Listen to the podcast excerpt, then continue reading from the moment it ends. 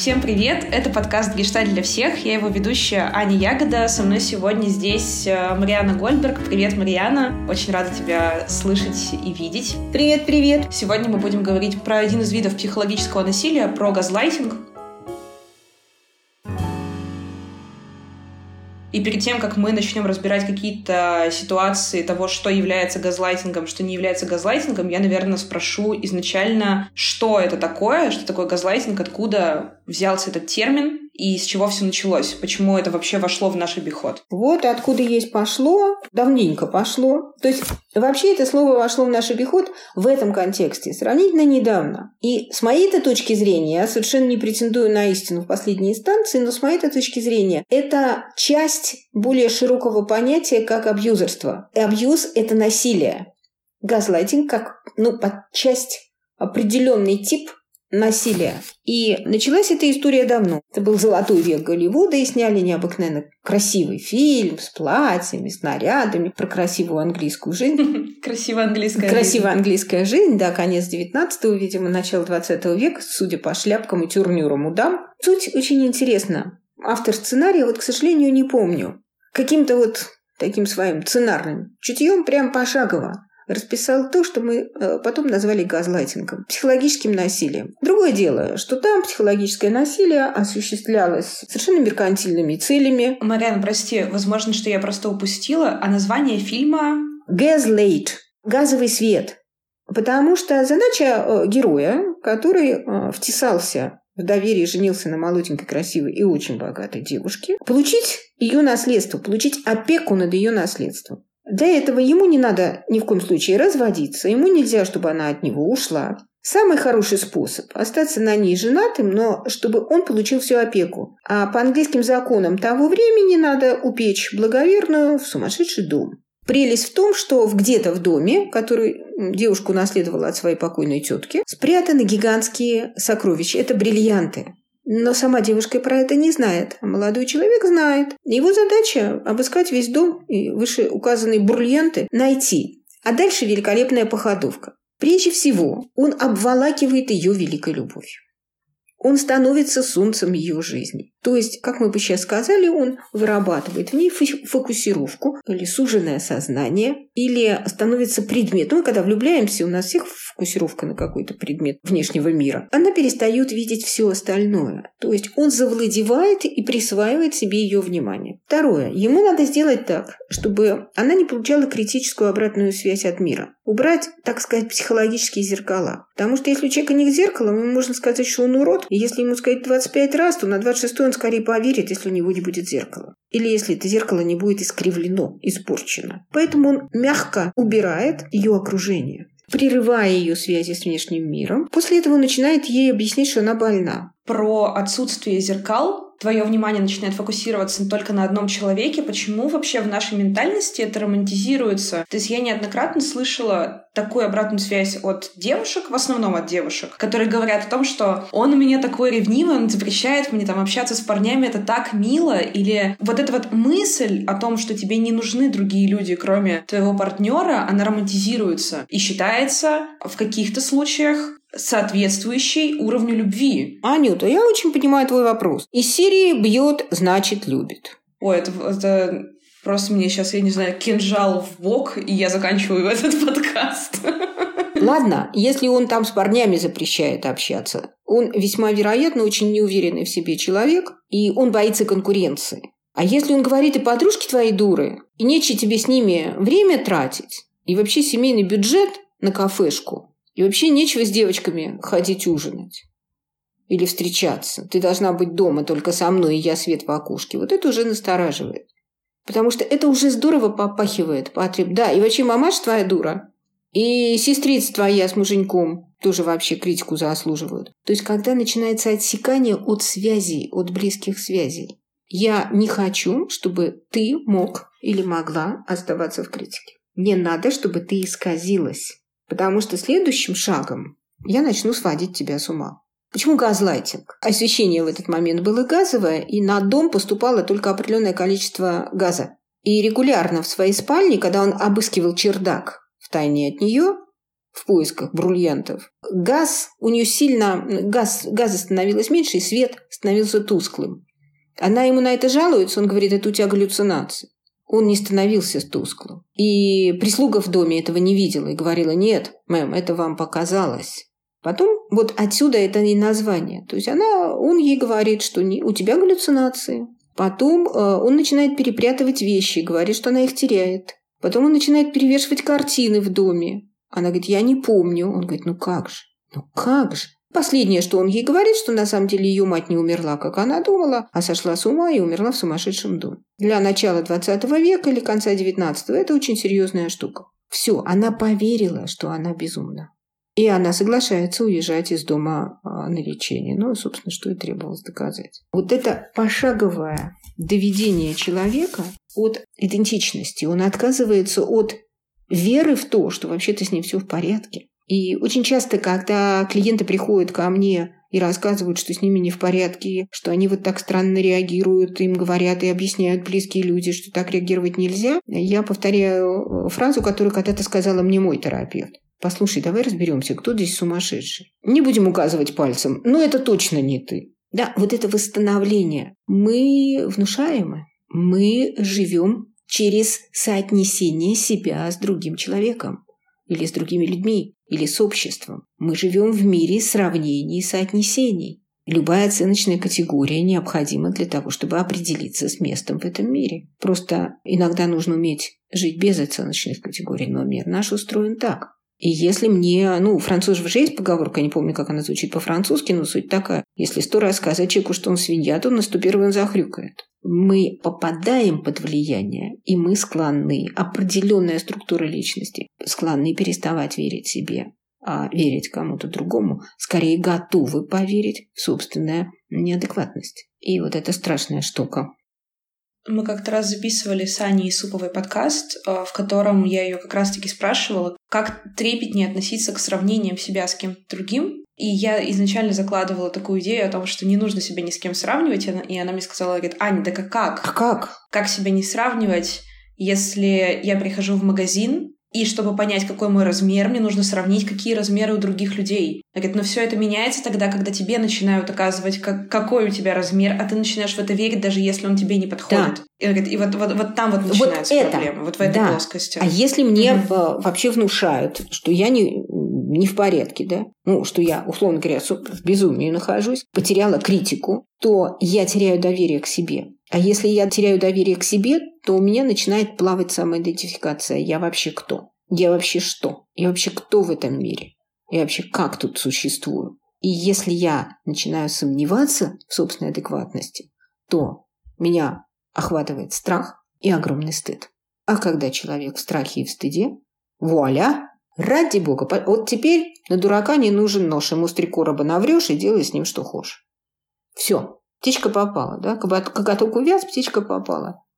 Все, можно манипулировать. И можно всегда объяснить жертве, что она сама виновата. И вот тут насилие, садистические тенденции, желание управлять, желание унижать, отыгрывание собственных комплексов, подавление. Мы говорим о том, что вот есть какие-то импульсы, которые, допустим, заставляют каких-то людей быть газлайтерами. И если мы говорим про канон кино, откуда вообще это слово пришло, там этот импульс был осознанный. Абсолютно. То есть человек какими-то определенными шагами, шаг за шагом, преследовал цель свести с ума другого, заставить его почувствовать, что его реальность не имеет права на существование. Но когда мы перемещаемся в плоскость ну, реальности, не кино, есть же газлайтеры, которые не понимают, что они газлайтеры. Конечно. Которые даже не готовы смириться с мыслью о том, что они кого-то хотят заставить сомневаться в своей реальности.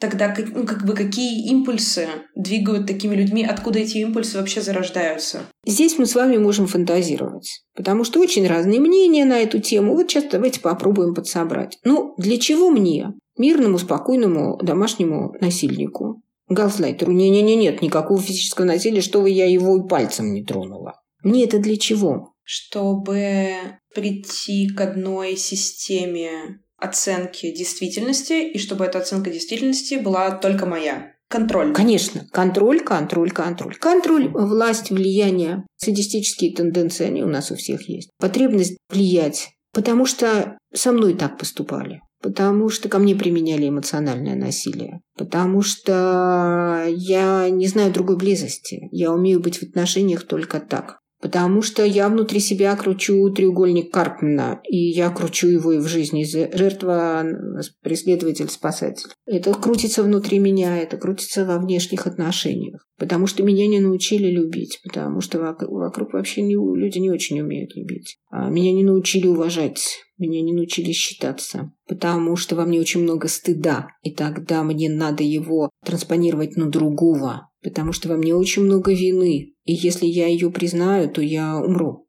И если я при... увижу свой стыд, то я умру. И мне надо срочно это на кого-то навесить.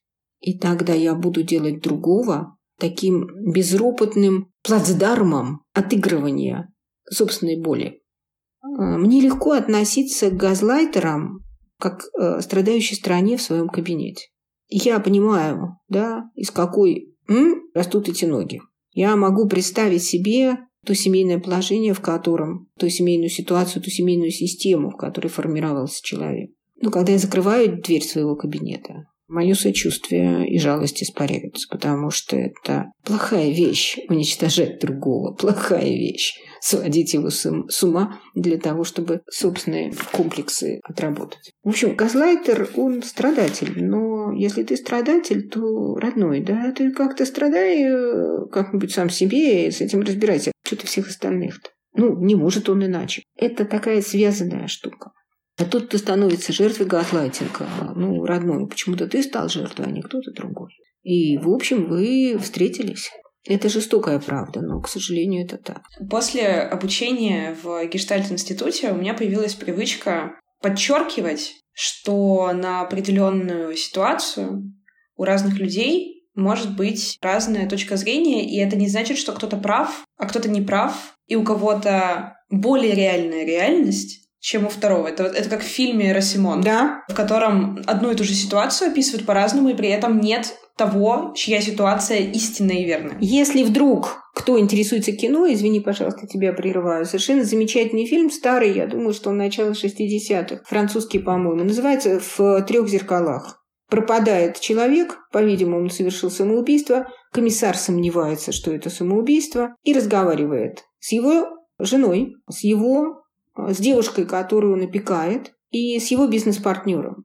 И они говорят об одном и том же человеке, но очень трудно в это поверить. И вот как раз-таки у меня появилась такая привычка, когда я, я рассматриваю какую-то ситуацию с каким-то человеком, и в, в этой ситуации есть какой-то тезис в мою сторону. Я, этот, я с этим тезисом согласиться не могу. И я говорю, это так происходит в твоей реальности. Да, в твоей реальности я могу быть агрессором. Но в своей реальности я себя вижу иначе. И за такие высказывания я иногда получала по пятой точке и была обвинена, и, и меня обвиняли люди в том, что нет никаких разных реальностей, есть одна реальность. И то, что я пытаюсь сделать, можно назвать газлайтингом. И вот как раз-таки у меня было очень сильное переживание, что, с одной стороны, я реально верю в то, что нет одной единственной реальности, нет как бы какого-то мира, где все, все считают одинаково, я считаю, что как бы есть какие-то наши представления о мире, о которых мы договариваемся и пытаемся объяснить, кто как видел. И вот здесь для меня непонятна вот эта вот грань, считается ли это газлайтингом и правда, когда я говорю человеку, да, так происходит, но в твоей голове. Но в моей голове по-другому. Или это вообще другое, это стоит отложить, не называть это газлайтингом, все хорошо, все в порядке. Мне кажется, что все в порядке. И если я говорю, послушай, я вижу это так, но я уважаю, что ты видишь это иначе, и тогда либо мы поймем друг друга и признаем, и как-то договоримся, или мы убедимся, что договориться невозможно, и тогда ссоре. Нам придется, ну, расстаться, так бывает в жизни. Это к газлайтингу не имеет отношения. Когда я говорю, я вижу так, ты видишь иначе, так бывает. А когда я говорю, послушай, да этого не было, да послушай, да ты галлюцинируешь. Когда я просто откровенно лгу, этого не было. Ты это выдумала. Вот тогда это газлайтинг. Моя задача, если я газлайтер, да, чтобы ты потеряла силы, чтобы ты перестала верить в себя, чтобы ты потеряла силу и соглашалась со всем тем, что я делаю, говорю, думаю и так далее. Ну, в самом плохом раскладе это депрессия, тревожное расстройство.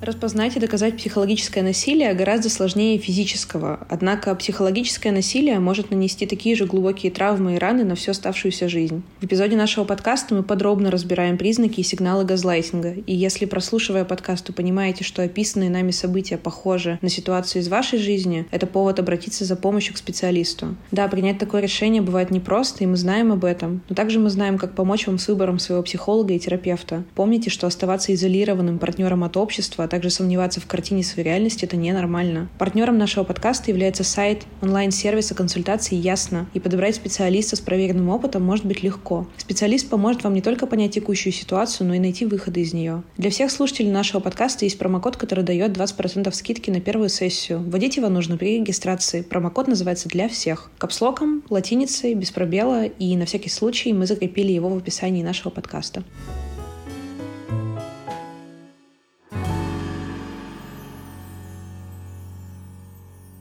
Мы раз разговариваем сейчас о каких-то ситуациях, в которых мы как бы сами не погружены. То есть у меня сейчас нет газлайтера рядом, там, у вас сейчас нет газлайтера рядом, и можно спокойно так разговаривать о том, что, конечно же, когда тебя газлайтят, нужно бежать, уходить. Попробуй вырваться. Во-первых, попробуй осознать, что присваиваемая тебе реальность как бы подстроенная. А во-вторых, попробуй оттуда выбраться. И как раз-таки вопрос, как вообще по каким-то сигналам понять, что, возможно, тебя заставляет сомневаться в том, что ты адекватен, когда мы даже бросаемся такими громкими словами, адекватен или нет, мне кажется, что многие слушатели могут подумать, вот либо я вообще псих, который сомневается в том, что происходит э, всегда, либо как бы все нормально, значит, это не газлайтинг. Хотя мне кажется, что газлайтинг может проявляться в таких мелочах. Раньше тебе казалось, что все твои друзья веселые, классные ребята, Угу. Постепенно, сквозь отношения с партнером, тебе кажется, что все твои друзья злые. Да, они хотят тебя использовать. Да, и это же сложно понять, потому что это же как бы кажется, что это ты до этого дошел, что это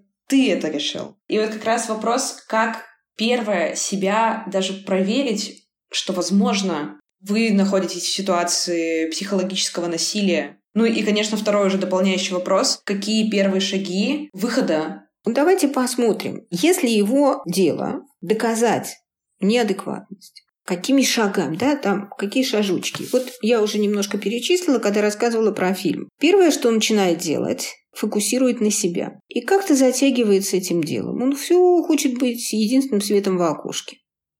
Как-то очень на это настаивает. Второе, что он делает, это отсекает связи.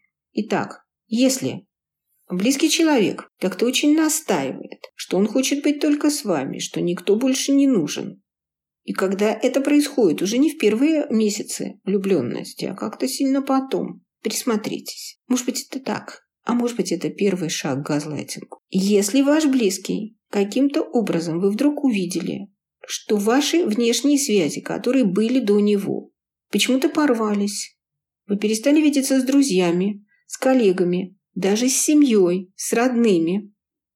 Это повод задуматься и понаблюдать, почему вы перестали видеться. Если вы понаблюдаете и заметите, что вообще это с его подачи, он как-то вам демонстрирует, что ему это неприятно, он не хочет, это уже сильно вообще задуматься. Ну хорошо, ты не хочешь, а я пойду. Нет, ты тоже идти не можешь, ты должен быть со мной. Это очень грозный признак. Следующим шагом если вы понимаете, что он отрицает факты. Ну, нет, я этого не делал. Нет, я этого не брал. Нет, я это не предполагал, когда он просто врет. А вы помните, что это было так. Если вы начинаете сомневаться в своей памяти, это еще один звоночек.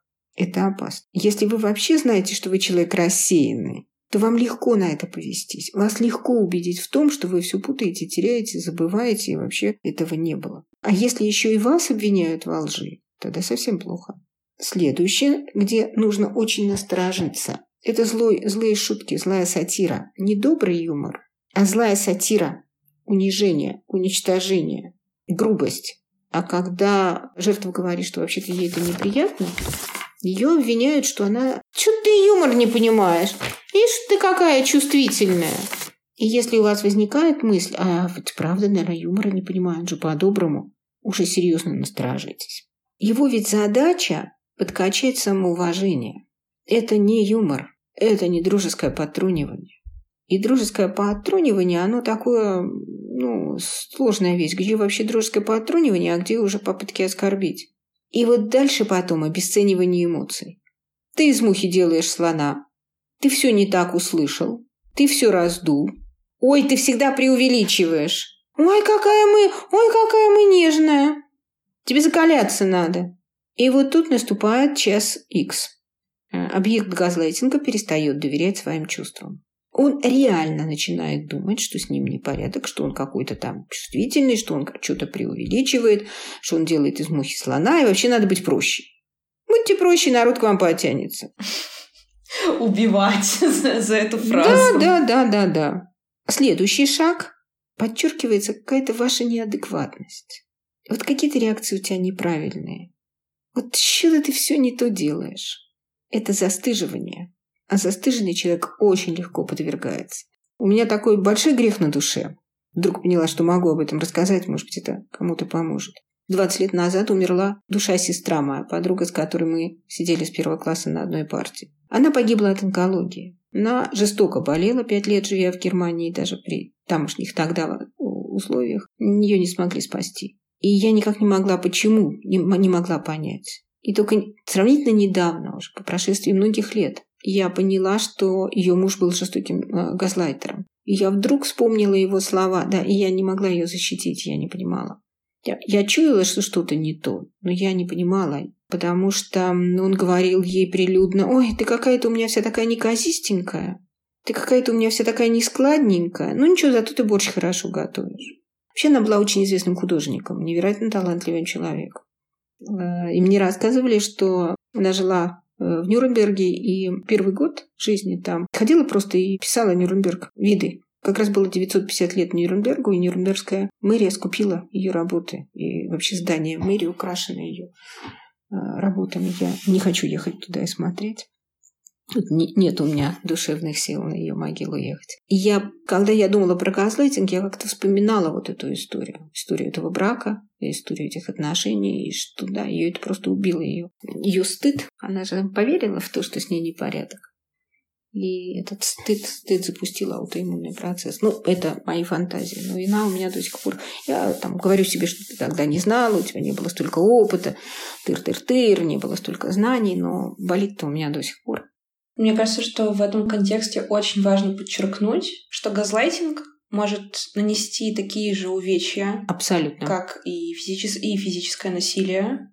Потому что мне кажется, что есть э, сейчас, э, ну, это моя фантазия, но я это чувствую там даже по диалогам, что, ладно, психологическое насилие можно пережить, как-то с ним там справиться, вот физическое насилие, вот это вот уже как бы вот это существенно. То есть, ну, не бьет же. А, ну, не бьет же. Мне иногда кажется, что психическое насилие может сократить твою жизнь значительно. Психологическое насилие может сократить жизнь. И оно а, более такое ядовитое, потому что насилие физическое, оно видимое, оно осязаемое и доказуемое. А здесь самое страшное, что, на мой взгляд, может здесь быть, это то, что когда тебя ударили, ты не можешь думать о том, что мне показалось, что меня ударили, или мне не показалось, что меня ударили. А с психологическим насилием ты задаешься вопросами, мне кажется, что меня унижают, или меня, или, или нет, или меня правда унижают. Не-не-нет, ничего тебя не унижают. Да, ты, да. ты слишком чувствительна. Все нормально. И вообще, ты меня достала. Это ты сама виновата. Ты меня спровоцировала. И вот это уже самое страшное. Из-за тебя я такой. Из-за тебя, да. Ты ж меня достаешь. Ты ж меня провоцируешь, ты меня довела. А что мне оставалось делать? Это прекрасная песня всех насильников. Не, я не виноват, это, это оно само. И вот если жертва ведется на это, дело плохо.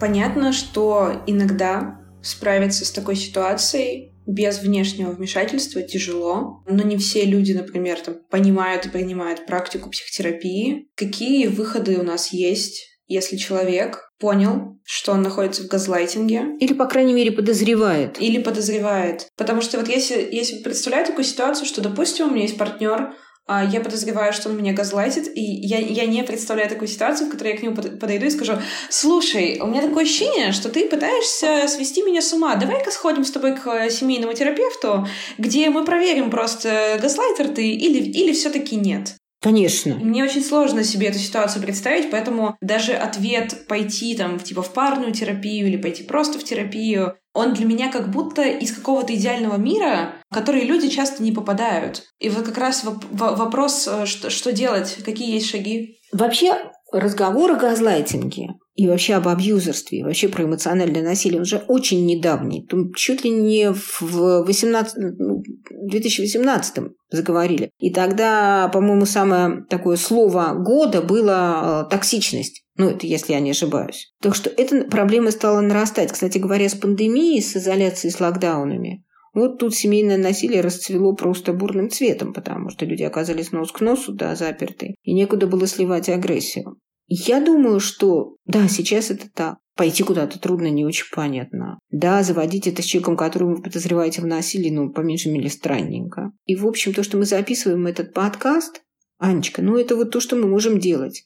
То есть информировать, рассказывать, писать и призывать людей быть внимательными и приходить э, к терапевтам, консультантам. Сейчас, слава богу, это стало доступно даже жителям очень отдаленных районов, потому что развивается система агрегаторов. Расстояния перестали быть э, непреодолимыми в этом смысле. Я очень этому рада. Там про агрегаторы можно многое, можем отдельный подкаст записать, как обращаться на агрегаторы. Но это, по крайней мере, возможность. Это возможность получить квалифицированную помощь. А дальше уже решать, что я буду делать, потому что вообще манипуляцию и насилие можно остановить. Тем более, если человек не, не злодеюга-злодеюга, а тот, кто имел э, тяжелый эмоциональный опыт э, в детстве и в прошлом.